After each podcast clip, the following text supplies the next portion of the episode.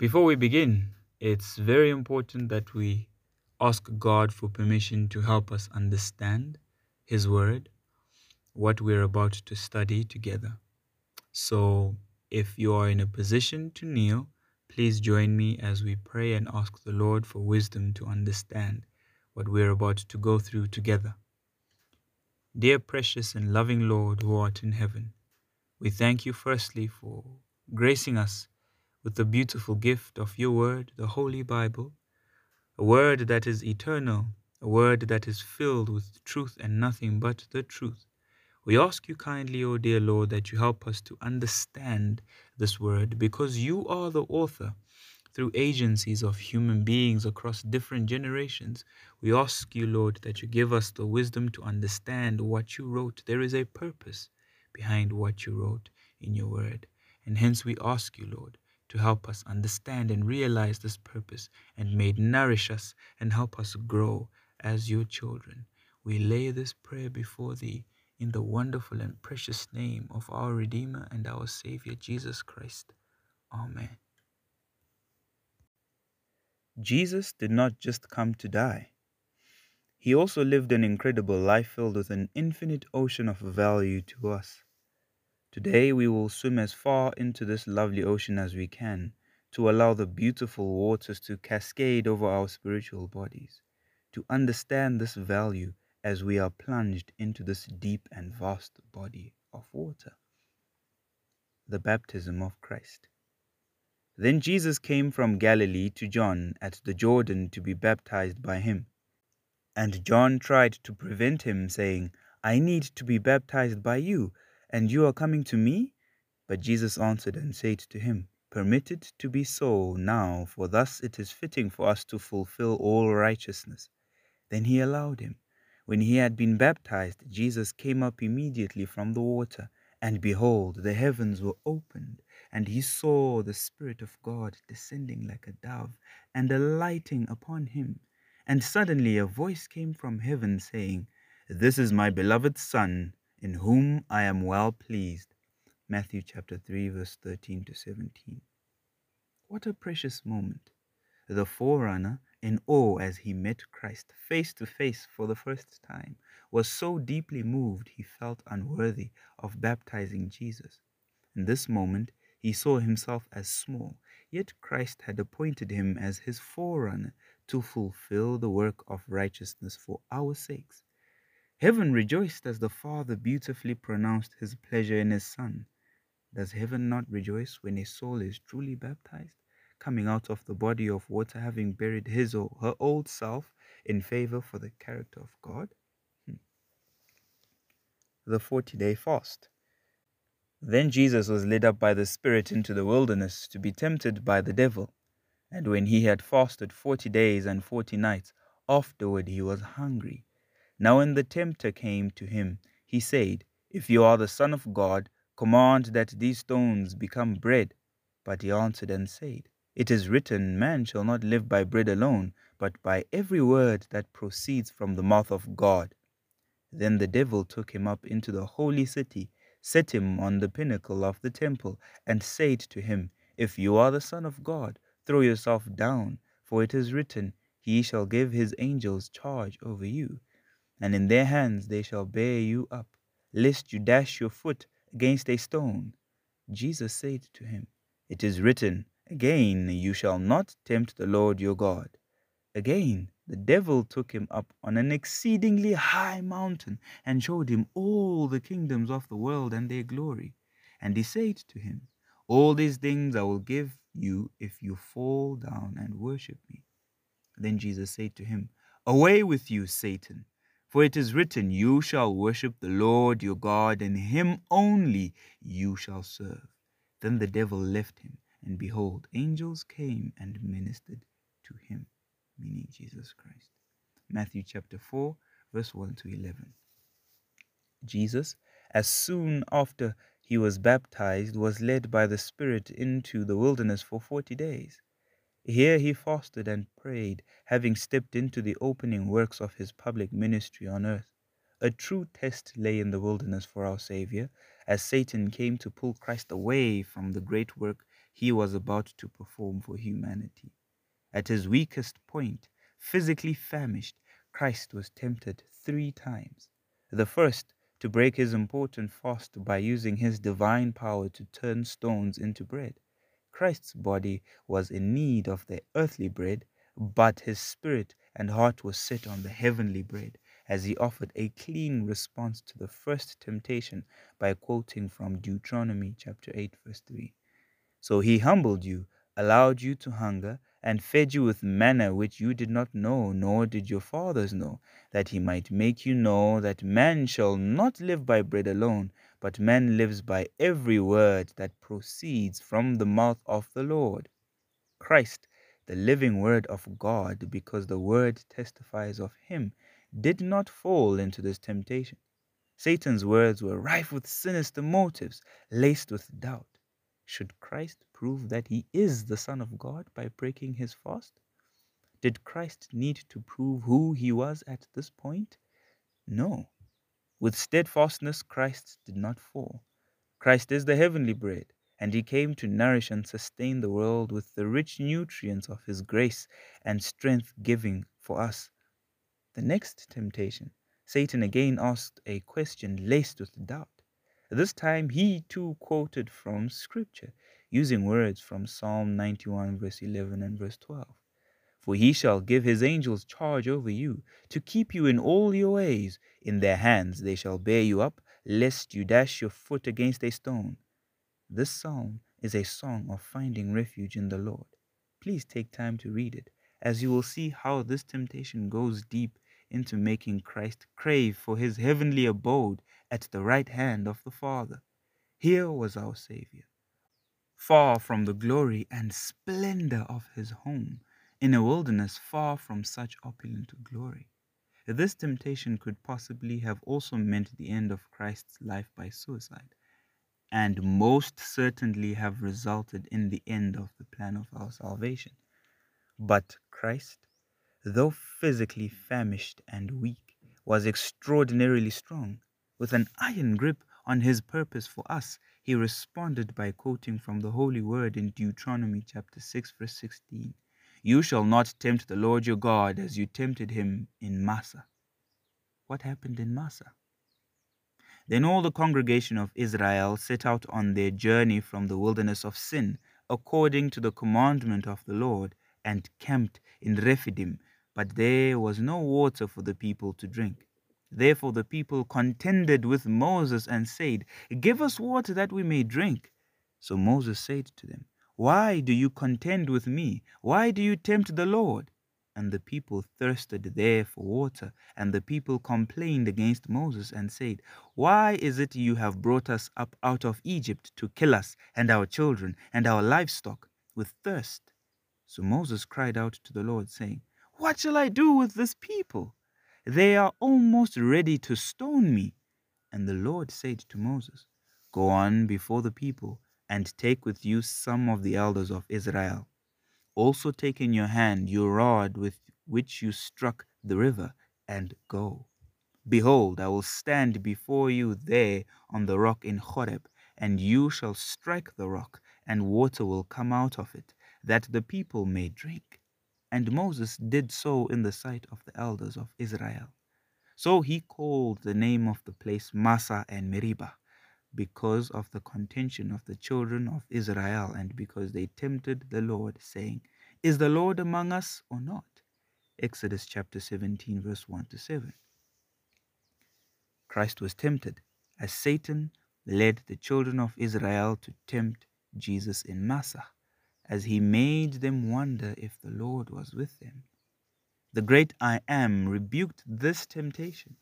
God's beloved Son had a great purpose to serve on earth. The Spirit of the Lord is upon me because He has anointed me to preach the gospel to the poor. He has sent me to heal the brokenhearted, to proclaim liberty to the captives and recovery of sight to the blind, to set at liberty those who are oppressed, to proclaim the acceptable year of the Lord.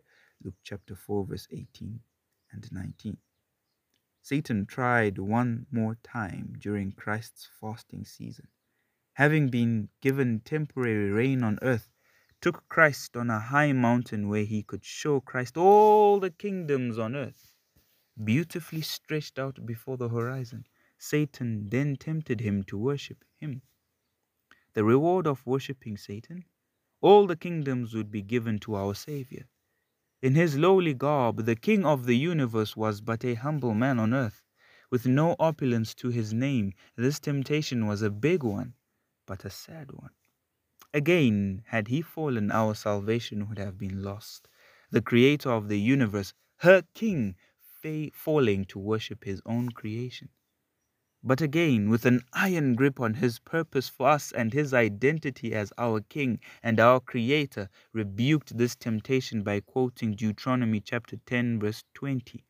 You shall fear the Lord your God, you shall serve him, and to him you shall hold fast and take oaths in his name.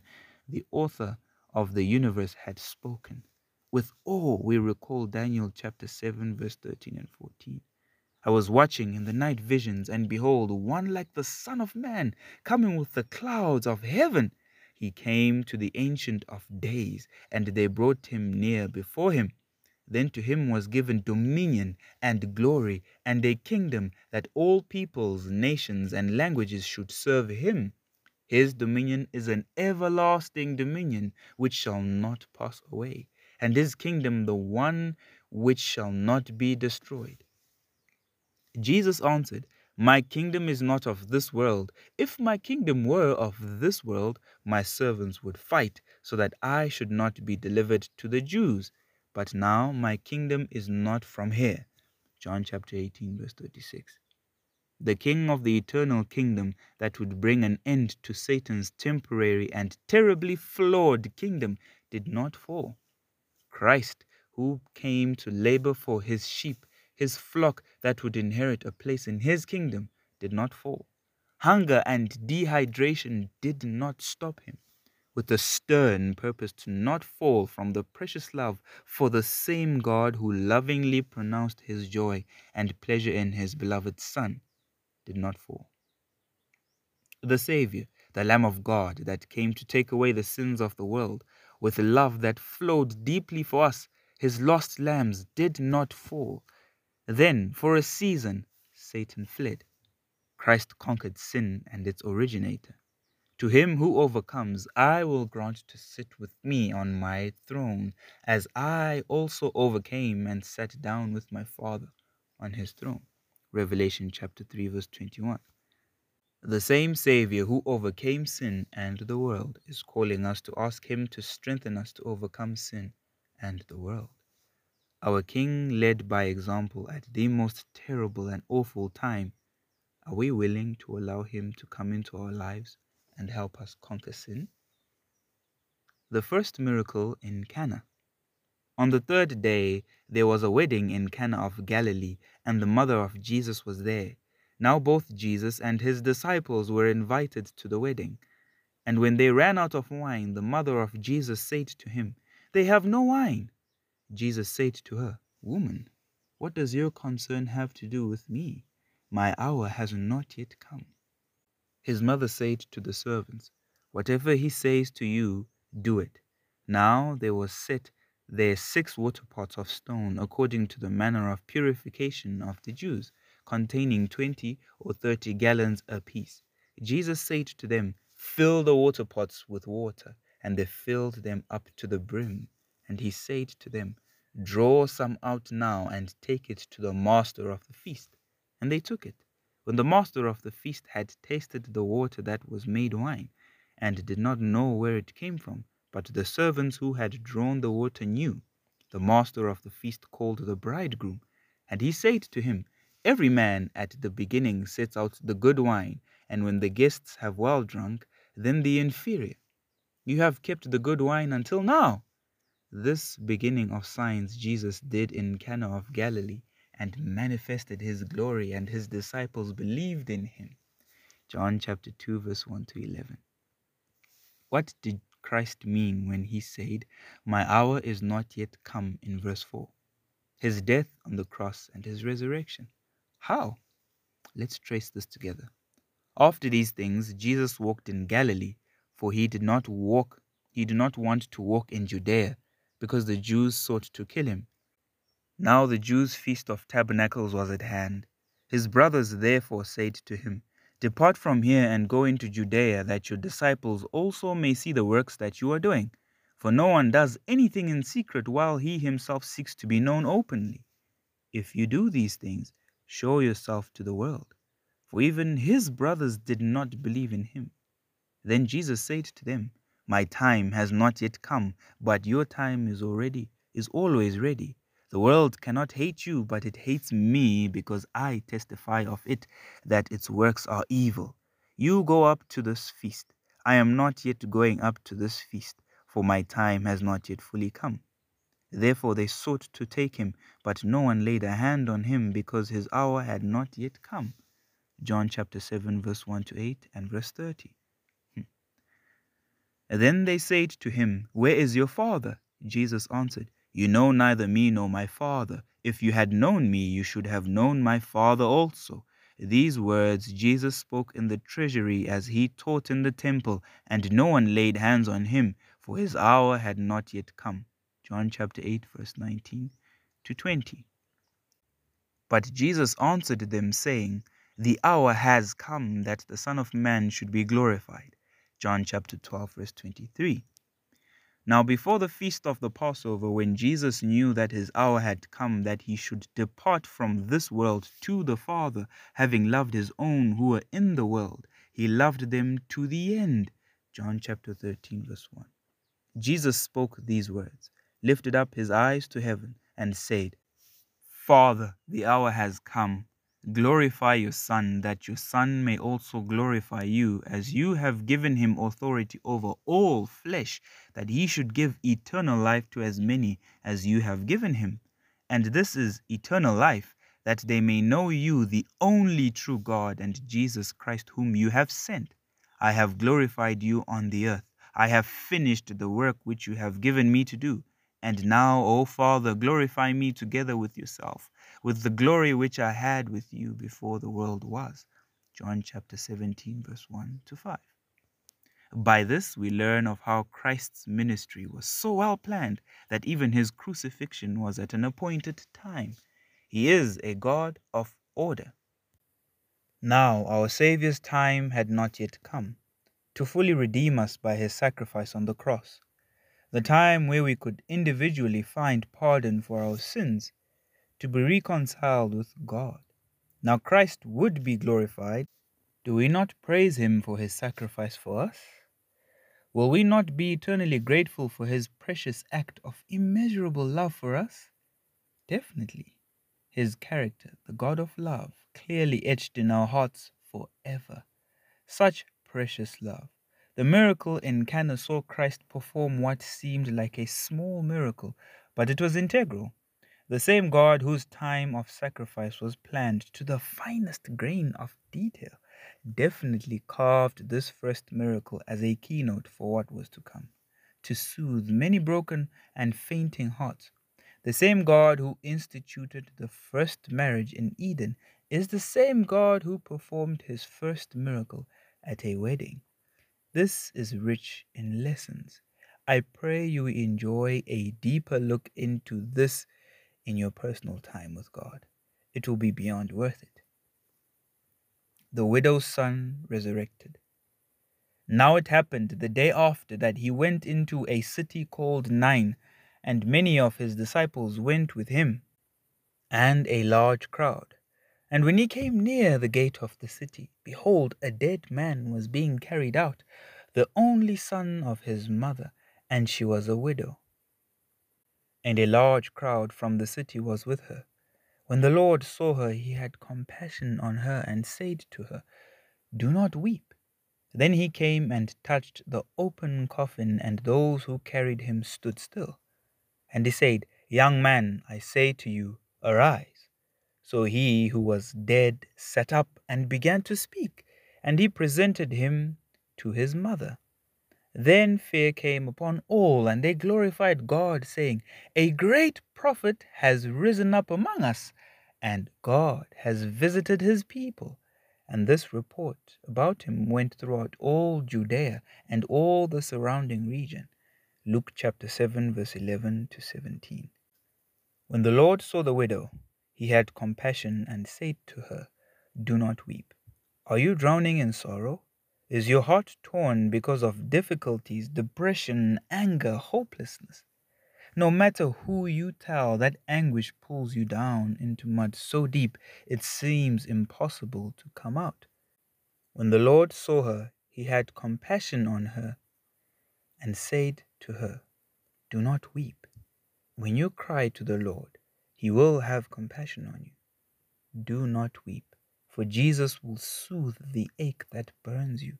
He will heal you, casting all your care upon him, for he cares for you. 1 Peter chapter 5 verse 7. If you are listening to this and you feel like your faith in Jesus is dying, look at how he resurrected a young man who had died. Can he fail to resurrect and revive your faith in him? The one who authored your faith will finish it. Ask him and he will have compassion on you. Remember what it was like when you first heard about Christ, how it changed you, a breath of fresh air in a room that had grown stale. Your heart. Remember what he did with the widow's son. Believe he will do this with you. This is a personal relationship. You do not need me or any other human being to revive your faith. God will help you, but he can also use another human being to reach out to you. Perhaps He is using me to share these words with you, to remind you to call upon Him, so He will answer you and show you great and mighty things which you do not know.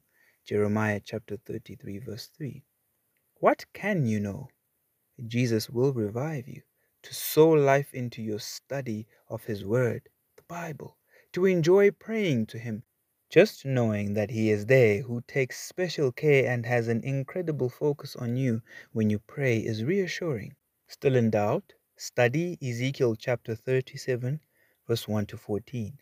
Pray for wisdom and then study that incredible account of what God did through Ezekiel. That's for you to be left in awe. That is for a revival in your relationship with Him. If you do not believe in God, while you definitely will believe in Him, I did not believe in him. I was a dead man walking, no faith whatsoever. But the Lord said, Young man, I say to you, arise. He did not resurrect my sin sick and dead heart just because. He did it because of love. His love so deep, he could not allow me to perish. He does not want anyone to perish, to die without having received the blessed hope of the gospel of Jesus Christ. Do not believe me? Good. Take him at his word. The Lord is not slack concerning his promise, as some count slackness, but is long suffering toward us, not willing that any should perish, but that all should come to repentance. 2 Peter chapter 3, verse 9. More evidence? Another witness is definitely needed. Say to them, As I live, says the Lord God, I have no pleasure in the death of the wicked, but that the wicked turn from his way and live. Turn, turn from your evil ways. For why should you die, O house of Israel?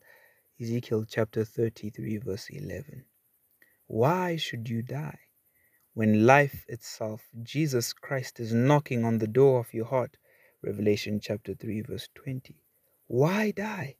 The same Jesus who resurrected the widow of Nain's son, who restored a broken family and hope to many who witnessed this miracle, is the same Jesus who wants to give you life. Yes, you, dear listener, whoever you are, call upon Jesus Christ. Ask Him to help you, to save you. There is so much Jesus did, so much we could have covered. But let us pause with the following words. Whether you believe in God or do not believe in God, if you are burdened and in need of soothing, which we all need, to be honest, here is a message for you from God, a letter of reconciliation to his children, with the hand seeped in love. Thus says the Lord, keep justice and do righteousness, for my salvation is about to come, and my righteousness to be revealed.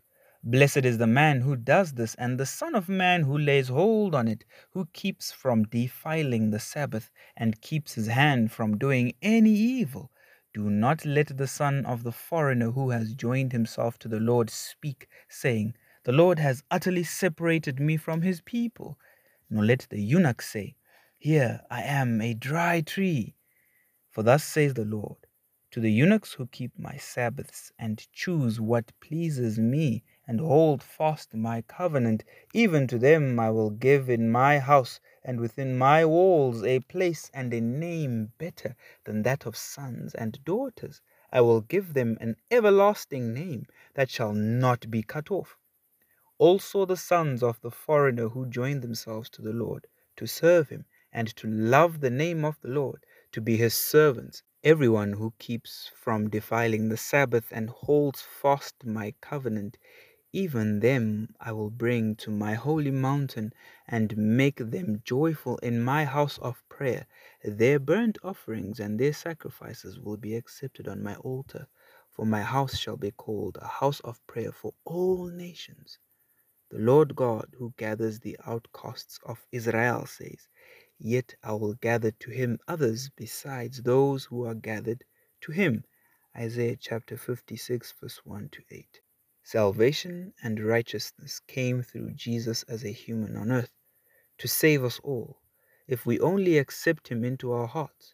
Behold, I stand at the door and knock. If anyone hears my voice and opens the door, I will come in to him and dine with him, and he with me. Revelation chapter 3, verse 20. Christ healed all who received him. Whether spiritual or physical sickness, he healed them. Whether you feel like a stranger, He can heal you. He knocks on the door of your heart. Will you let Him in? A eunuch. Hmm. A man who cannot have any children. We take this and apply it spiritually. What does it mean to us? The eunuch should not call himself a dry tree. Even if it seems like we cannot bear fruit, if we develop a personal relationship with God, He grafts us into Himself, the great vine, so that we can begin to bear fruit. I am the true vine, and my Father is the vine dresser. Abide in me, and I in you. As the branch cannot bear fruit of itself unless it abides in the vine, neither can you unless you abide in me. I am the vine, you are the branches. He who abides in me, and I in him, bears much fruit, for without me you can do nothing. John chapter 15, verse 1 and verse 4 to 5. Pay attention to Christ's ministry, how he freed many people, preached to the Gentiles, people who were not Jews, and called simple men like Peter. Even though Peter was not in the rabbinical schools, even though he worked as a fisherman, Christ still called him. He grafted Peter into himself, taught him, nourished him. Then Peter began bearing fruit. Whether you believe in God but find your faith waning, whether you do not believe in God and wonder if there even is a point in it, or whether your faith in God burns brightly like a bonfire, remember this be anchored to Jesus Christ. Learn about Him, study Him, place your trust in Him, and He will strengthen you. Whether you are seen as an outcast. Jesus' ministry proves that if you seek Him, He will not cast you out. He will graft you into His eternal family so long as you choose Him as your Savior. Every day, in the day of my trouble, I will call upon you, for you will answer me. Psalm 86, verse 7. Sing to God, sing praises to His name, extol Him who rides on the clouds by his name, Yah, and rejoice before him. A father of the fatherless, a defender of widows, is God in his holy habitation. God sets the solitary in families. He brings out those who are bound into prosperity, but the rebellious dwell in a dry land. Psalm chapter 68, verse 4 to 6. I will not leave you orphans. I will come to you. John 14 verse 18.